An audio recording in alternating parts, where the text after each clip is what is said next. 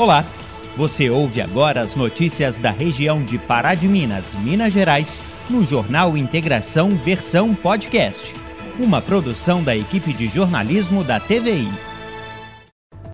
Olá, boa noite. O telejornal mais tradicional da região Centro-Oeste está no ar e estes são os destaques de hoje.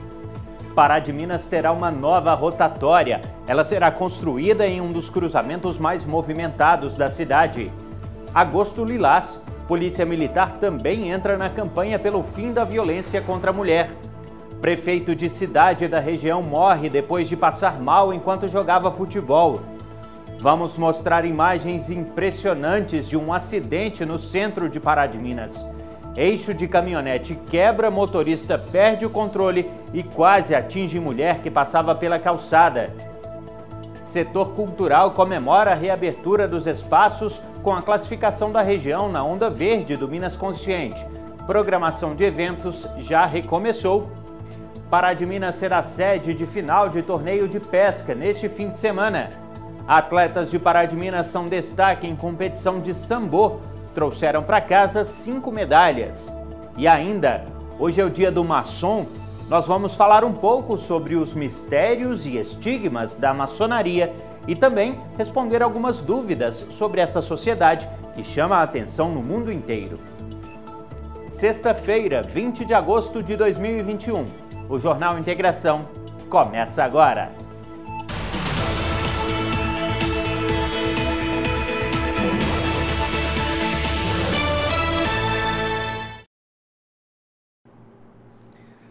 Boa noite.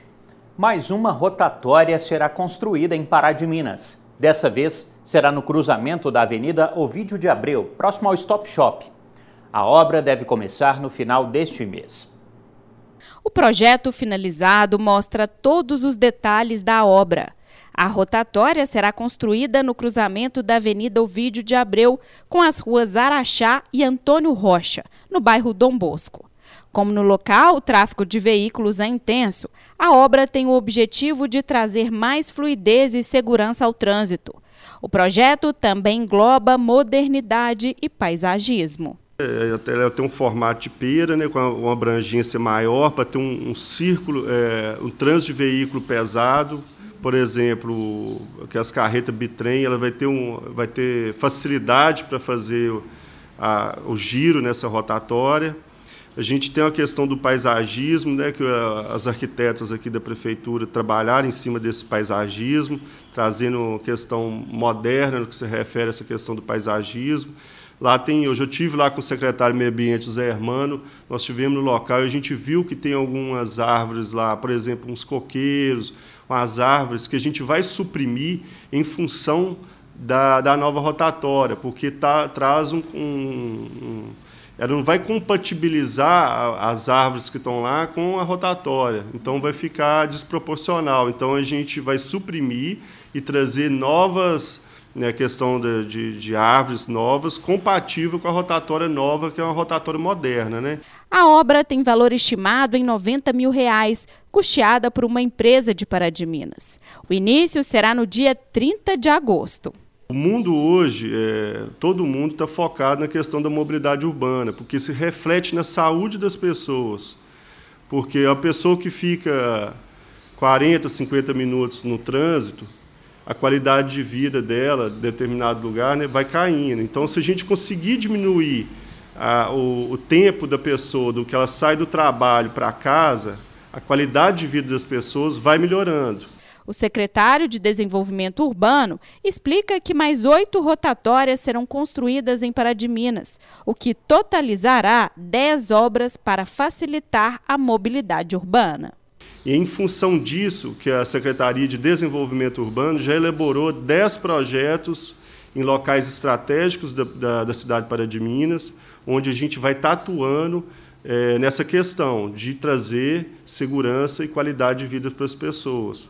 Por exemplo, Avenida Presidente Vargas, a gente acabou de fazer uma rotatória lá. E lembrando, todas essas rotatórias são medidas mitigatórias que, de empreendedores com a prefeitura, em função dos seus empreendimentos. Então, a prefeitura de Pará de Minas não está gastando nenhum real com essas rotatórias.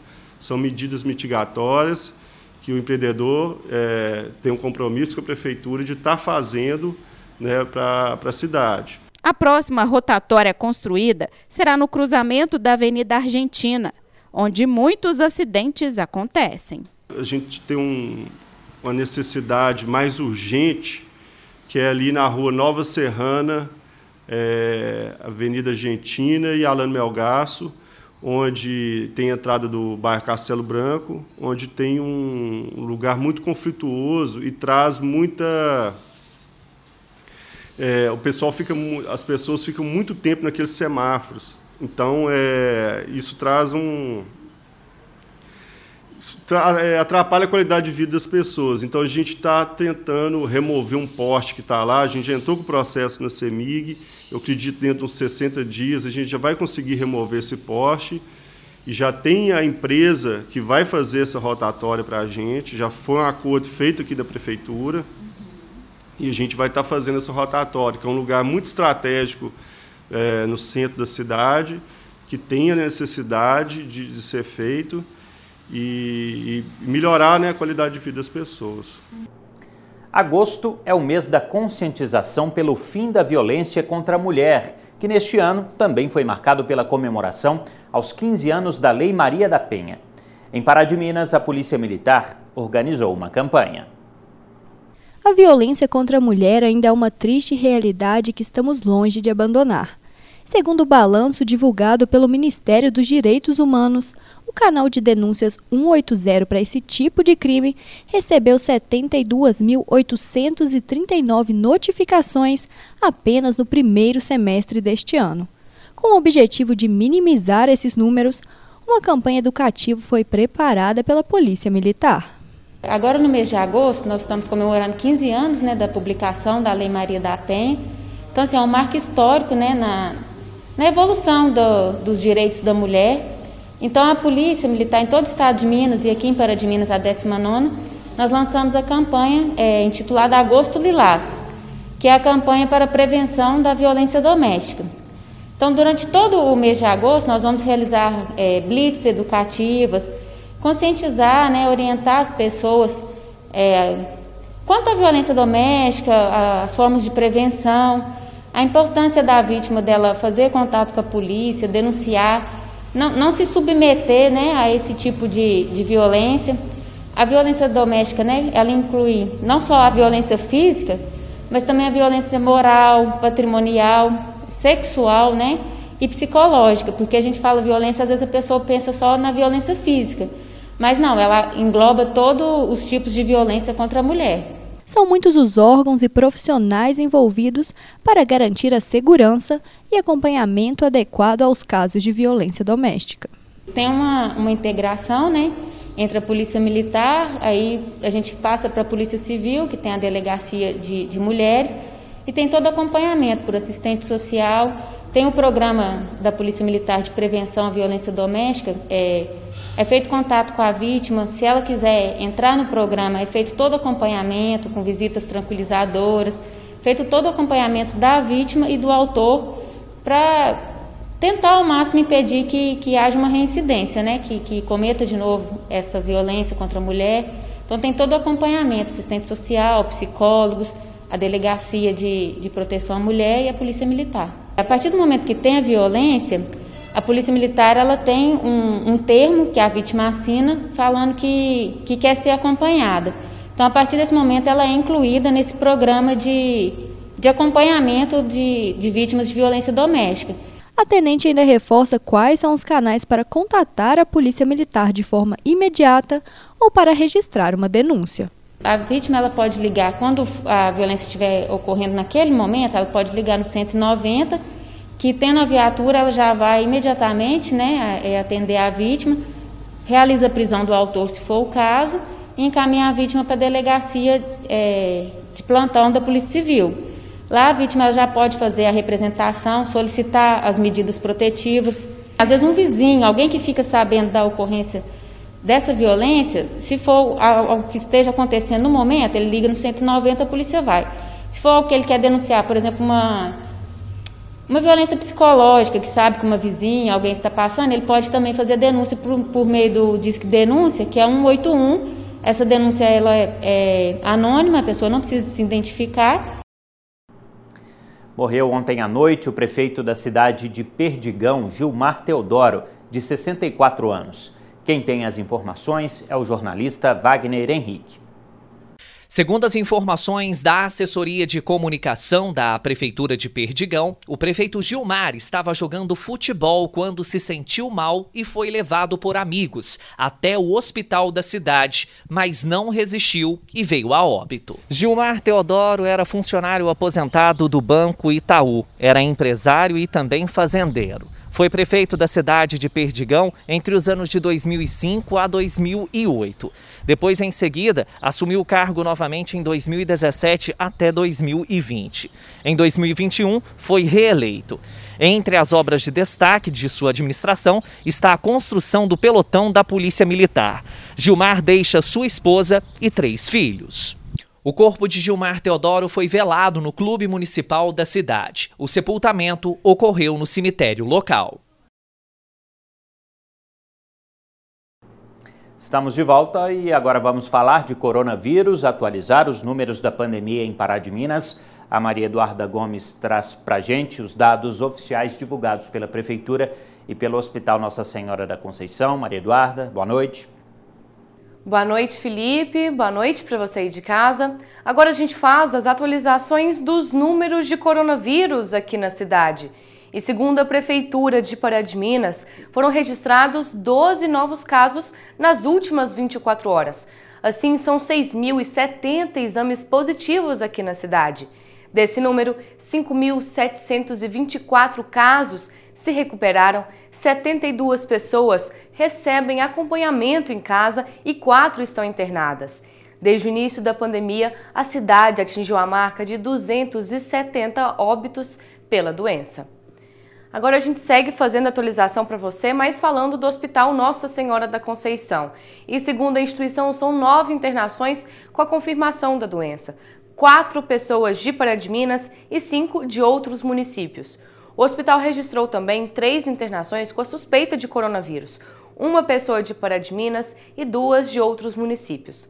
Já sobre os óbitos, o Hospital Nossa Senhora da Conceição registrou 293 óbitos pela doença. São 186 pessoas de Pará de Minas e 107 de outros municípios. Agora a gente fala sobre a taxa de ocupação dos leitos do hospital. A UTI tem 35% dos seus leitos ocupados, já os leitos clínicos têm uma taxa de ocupação de 50%. Essas foram as atualizações dos números de coronavírus para esta sexta-feira e eu vou dar o recado de sempre, pessoal, para não passar em branco. Se proteja e, se possível, fique em casa. Boa noite para você.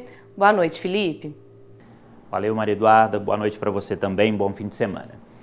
A Prefeitura de Itaúna abriu processo seletivo para a contratação de estagiários nas áreas de arquitetura e urbanismo e engenharia civil. A repórter Isabela Bani tem os detalhes. Os candidatos devem estar cursando do quarto ao sétimo período, matriculados nos cursos de Arquitetura e Urbanismo e Engenharia Civil. O período de inscrições é de 23 a 27 de agosto na Secretaria Municipal de Regulação Urbana, localizada na sede da Prefeitura de Itaúna, na Avenida Boulevard, número 153, no Boulevard Lago Sul. O horário é de 7 da manhã até as 4 da tarde. O edital com todas as informações para o processo seletivo está publicado no site da Prefeitura, que é o www.itaúna.gov.mg.br. Voltamos ao estúdio. Mistérios, dúvidas e estigmas. Essas são palavras que acompanham o imaginário popular quando falamos da maçonaria. Mas um dos maiores pilares dessa sociedade é, na verdade, a ajuda ao próximo. E nesta sexta-feira é comemorado o Dia do Maçom. Muitos acreditam que a história da maçonaria envolve apenas mistérios. Mas o que poucos sabem é como esta sociedade participou da construção da história do país. Conta-se que em 20 de agosto de 1822, foi um maçom que incentivou Dom Pedro I a proclamar a independência do Brasil. Data que agora é marcada com o Dia do Maçom.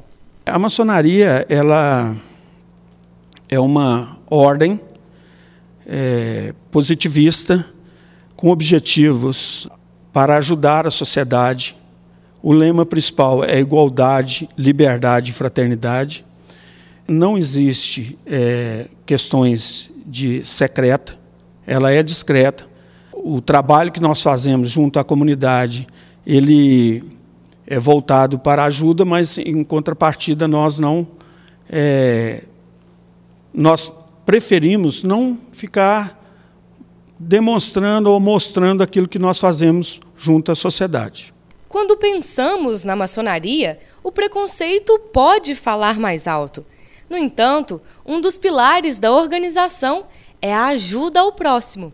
E atualmente, de Minas possui três lojas maçônicas: a Tolerância e Fé, Vigilantes do Pará e a Defensores da Ordem. Muita gente liga a maçonaria às questões satânicas, mas é, as questões é, de cunho religioso. É, nós adotamos aqui, é, temos como é, o nosso parâmetro, como nós vivemos num país de maioria é, de cristianismo, de cristãos, nós adotamos a Bíblia como nosso livro da lei. Cada loja tem seu, seu trabalho filantrópico. Nós mantemos a Casa da Esperança, no bairro Grão Pará. É um, um bairro com, é, que precisa de uma atenção especial, carente, com as, com as crianças que precisam de um acompanhamento. E ali nós temos uma, a Casa Esperança. É, antes da pandemia, a gente tinha o acolhimento de 96 crianças.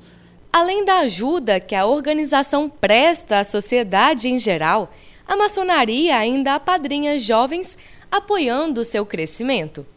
Dentre a maçonaria, nós temos as entidades paramaçônicas, que engloba também as acácias, que são a, as, a fraternidade feminina, que é as esposas dos maçons, e, e a, as outras entidades que são sobrinhos e sobrinhas, e também é, esses jovens que não têm parentesco maçônico. São jovens de 11 a adolescentes de 11 a 21 anos de idade, que nessas ordens, seja no capítulo Demolei, seja nas filhas de Jó, aprendem as virtudes, né, para que se tornem pessoas melhores. E nós temos percebido aqui nesse trabalho que se faz com esses jovens que as pessoas se transformam no seu, no, dentro dos seus princípios. E assim, apesar dos mistérios, fica uma lição para todos os maçons: a transformação causada por esta ordem.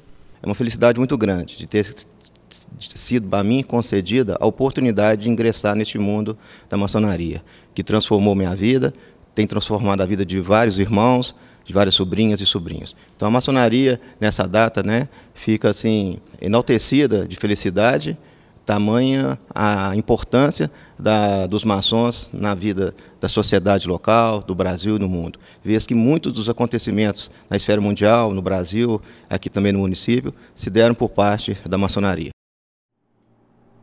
O Jornal Integração está de volta e olha só. Na tarde desta sexta-feira, um acidente assustou quem passava pela Rua do Rosário, no centro da cidade. Por muita sorte, essa mulher que seguia pela calçada não foi atingida pela caminhonete. Veja a imagem de novo. De acordo com a Polícia Militar, a roda dianteira esquerda do veículo se soltou do eixo e o motorista perdeu o controle da direção. Apesar do susto, ninguém ficou gravemente ferido. O acidente apenas causou transtorno no trânsito da rua, que é uma das mais movimentadas da cidade. As APAES de todo o Brasil realizam a Semana Nacional da Pessoa com Deficiência Intelectual e Múltipla 2021. Por causa da pandemia, o evento será virtual e terá como tema É Tempo de Transformar Conhecimento em Ação.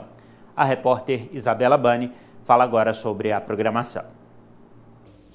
É isso mesmo, Felipe. Chegou, né? É a semana tão importante aqui para PAI, que mostra né, a importância da inclusão e também as novidades dessa entidade tão importante para Pará de Minas. E agora a gente vai saber né, sobre a programação, como será o evento, com a Miriam Batista, né, ela que é, é educadora social aqui da PAI. Ô Miriam, conta pra gente, né? Eu sei que esse ano tem novidades, e qual novidade que é essa?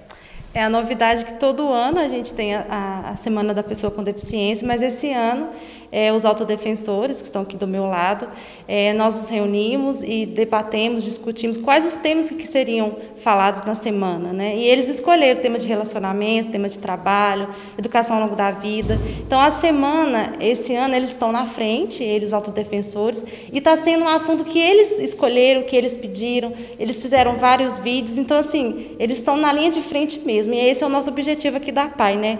É promover o protagonismo. E com certeza, porque eles também, eles podem contar, né, sobrevivência, as experiências, e isso é muito válido, né, Miriam? Isso demais. A gente fazer com que eles estejam na frente, né? Esse é o nosso objetivo. Então conta pra gente, né? Vai começar na segunda-feira e qual que é a programação? Então vai ser é, online, né, pelo YouTube da PAI. É, na segunda-feira, é abertura oficial às 19 horas. É, na terça-feira, é, vai ter uma live da pessoa com deficiência às 14h30 e reprise às 19 Na, na quarta-feira, é sobre o assunto mercado de trabalho, às 19 horas pelo YouTube. Já na quinta-feira, é Educação ao longo da vida, live também às 19 horas. Na sexta-feira, live de relacionamento, às 19 horas. E no sábado, né, a transmissão do, do show de prêmios da PAI, online, às 17 horas. Bom, então todos estão convidados para participar e é bom que o evento, olha, com segurança, de casa mesmo, né? Que as pessoas podem acompanhar e saber dessa experiência, né, bem rica. É, e aprender um pouco também, né? Que aí todo mundo vai aprender um pouquinho nessa semana, né?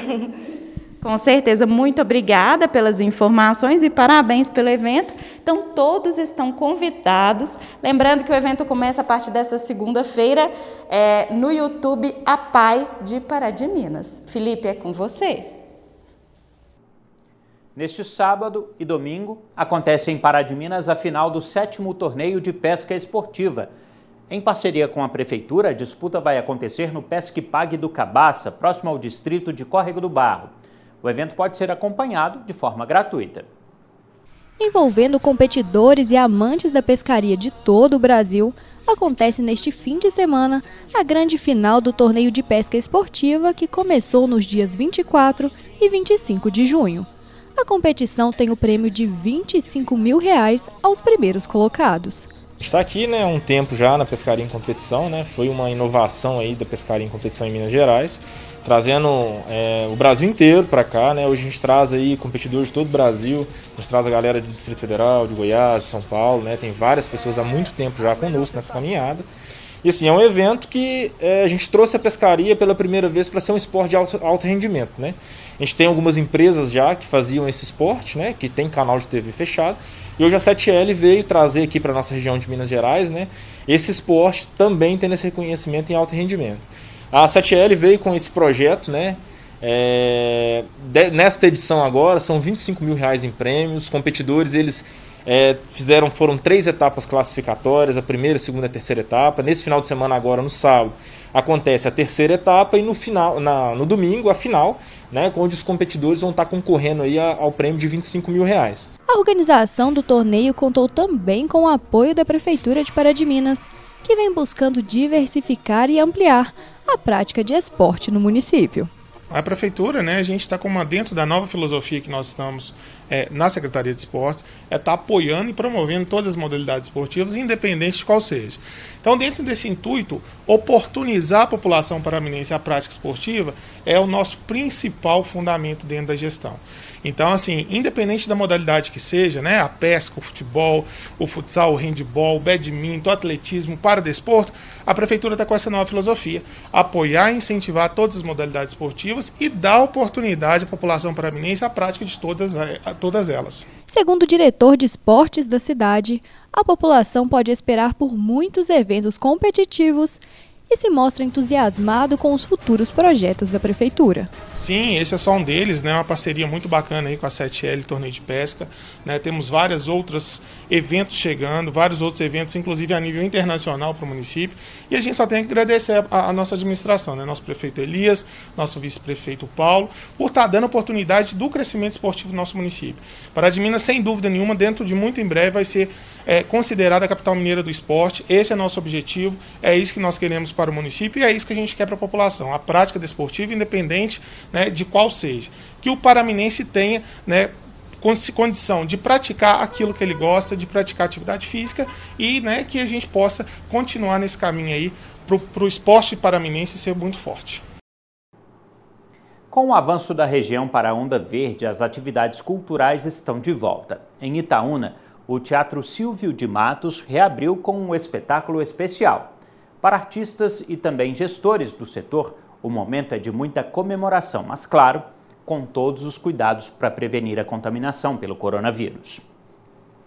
O final de semana foi de muita diversão para os moradores de Itaúna. Depois de mais um ano e meio com as portas fechadas, o Teatro Silvio de Matos reabriu as portas com o espetáculo em cartaz. Quem comemorou foi a Companhia Descarga de Comédia, com a apresentação de As Freiras em Convento em Confissão. Esse momento foi um momento muito, muito forte, muito bonito. Né? Depois de tanto tempo, retornamos ao teatro e tivemos o prazer de abrir as atividades do teatro novamente com o espetáculo As Freiras. Então foi um momento muito marcante, poder ver o público de perto, poder sentir esse calor humano foi muito bacana. O espetáculo já está há 15 anos em cartaz e foi responsável por muitas risadas para quem participou. Para a segurança de todos, foram realizadas duas sessões com a capacidade de pessoas reduzida pela metade. Nós tivemos todos os cuidados, a gente pensou para que tudo fosse com o máximo de cuidado possível, começando pela questão do distanciamento, né? a capacidade do teatro foi reduzida pela metade, álcool gel, máscara. Então a gente teve essa preocupação para que todo mundo pudesse assistir e se divertir com segurança. Para o gerente de atividades culturais do município, a alegria foi grande em ter novamente os artistas no palco e o público na plateia foi muito emocionante, né? A gente vê as pessoas entrando no teatro, né? Indo ver uma peça novamente, foi uma sensação inexplicável para a gente da prefeitura que ficou com o teatro fechado cerca de um ano e oito meses, né? Lógico, a gente é, fez questão de cumprir todos os protocolos exigidos do Minas Consciente, né? Distanciamento, álcool em gel, tudo certinho e foi um sucesso, graças a Deus. Em Itaúna, a Prefeitura planeja ações e eventos para momentos de alegria e entretenimento. O setor responsável idealizou o Festival Cultura Viva para valorizar ainda mais a arte no município. O Festival Cultura Viva ele consiste em retomar as atividades presenciais da área da cultura aqui na cidade de Itaúna. Né? Nós estamos fazendo esse festival, resgatando né, todas as ações que a gente já fazia antes da pandemia. Nós estamos voltando com elas de forma presencial, mas lógico, né, respeitando todos os protocolos que a gente tem que seguir, que ainda nós temos que cumprir tudo isso, que a pandemia não acabou ainda, né? E é importante, né, Moacir, para a área cultural, para os artistas, esse retorno. Com certeza, né? Foi uma das classes, eu acho, mais prejudicada, né? Que ficou mais sem apoio, né? Nós tivemos algumas ações igual a Lei Aldir Blanc, né? Mas foram coisas que nada substitui o prazer, né? Do artista estar no palco, do artista estar fazendo acontecer a cultura, né? Então agora nós chegamos no momento onde que a gente precisa valorizar, que a gente precisa trazer esse pessoal de volta para a realidade cultural da cidade uma equipe de Pará de Minas foi destaque em uma competição de sambo, que é um tipo de arte marcial. O evento foi realizado em Lindóia, São Paulo, e eles trouxeram para casa cinco medalhas. Representando Pará de Minas e o estado de Minas Gerais na competição de sambo, que aconteceu nos dias 13, 14 e 15 de agosto em Lindóia, interior de São Paulo, os atletas voltaram para casa com quatro medalhas de ouro e uma de prata. Com isso, eles agora terão a oportunidade de disputar mais uma etapa da competição no Mundial. A gente estava é, participando da seleção é, mineira de Sambo, onde a gente foi convidado aqui para de Minas, nossa equipe Tiago Faitim, é, para representar com nossos atletas na seleção mineira de Sambo, lá no Lindóia Open Brasil, onde seria é, quem tivesse conquistasse o primeiro, segundo, terceiro lugar seria classificado para o mundial e receberia estaria é, podendo pretear uma bolsa atleta no ano 2022. Então a gente é, recebeu esse convite através do Marconi Hábito, o atual responsável pela federação e a seleção, formação pela formação da seleção mineira de sambo aqui em Minas Gerais. Então a gente teve essa oportunidade grandiosa onde nós tivemos é, competindo e trazendo vários títulos junto à seleção mineira de sambo. Satisfeitos com o resultado positivo da competição, agora a equipe volta aos treinos para se preparar e representar o país nas próximas disputas. Então, essa, né, diferente de, das outras competições que eu já participei, teve um gosto diferente especial, porque é um gosto de retorno. Que eu tive é, um problema de saúde, sabe? Nos últimos seis meses, estava sem treinar e sem competir. Aí tive que fazer uma cirurgia e tem apenas dois meses que eu né, fiz a cirurgia, então assim, foi, foi na garra, na determinação mesmo, que eu não tive muito tempo para treinar, não tive tempo né, para preparar é, psicologicamente também para essa competição, mas fui na garra, na força de vontade, cheguei lá, inclusive fiz minha inscrição em cima da hora, cheguei lá, eles me chamaram, não, você não pode ficar de fora e tudo, né, que eu fui só para acompanhar o Bruce e os outros meios, e o Thiago. Aí, e, mas mesmo assim, né, com toda a diversidade, eu consegui primeiro lugar em uma modalidade e segundo lugar em outra. Foi uma experiência nova, né, que nós ainda não tinha competido sambo e nós trouxemos, eu trouxe duas medalhas de ouro para Pará de Minas, uma que foi no sambo combat e a outra foi no sambo olímpico e é isso, gostamos muito e estamos juntos. Foi uma boa experiência, né? A gente fui para é, participar, levar o nome de Pará de Minas para lá. Devei estar sempre acompanhando a gente, né, tá, desde antes. Foi uma preparação dura. Consegui levar a medalha de ouro no Sambo Combat. E agora é a preparação que a gente vai ter um Mundial né, no Cazaquistão. Próximo passo agora é a gente treinar duro e chegar lá. Bom, gente, este foi o Jornal Integração desta sexta-feira. Outras notícias você confere amanhã, ao meio-dia e meia, no Informativo TVI ou a qualquer momento nas nossas redes sociais. Então, para você, um excelente final de semana, uma boa noite, um abraço e a gente se vê. Você ouviu o Jornal Integração versão podcast. Acompanhe nosso conteúdo também pela TV, YouTube ou Instagram.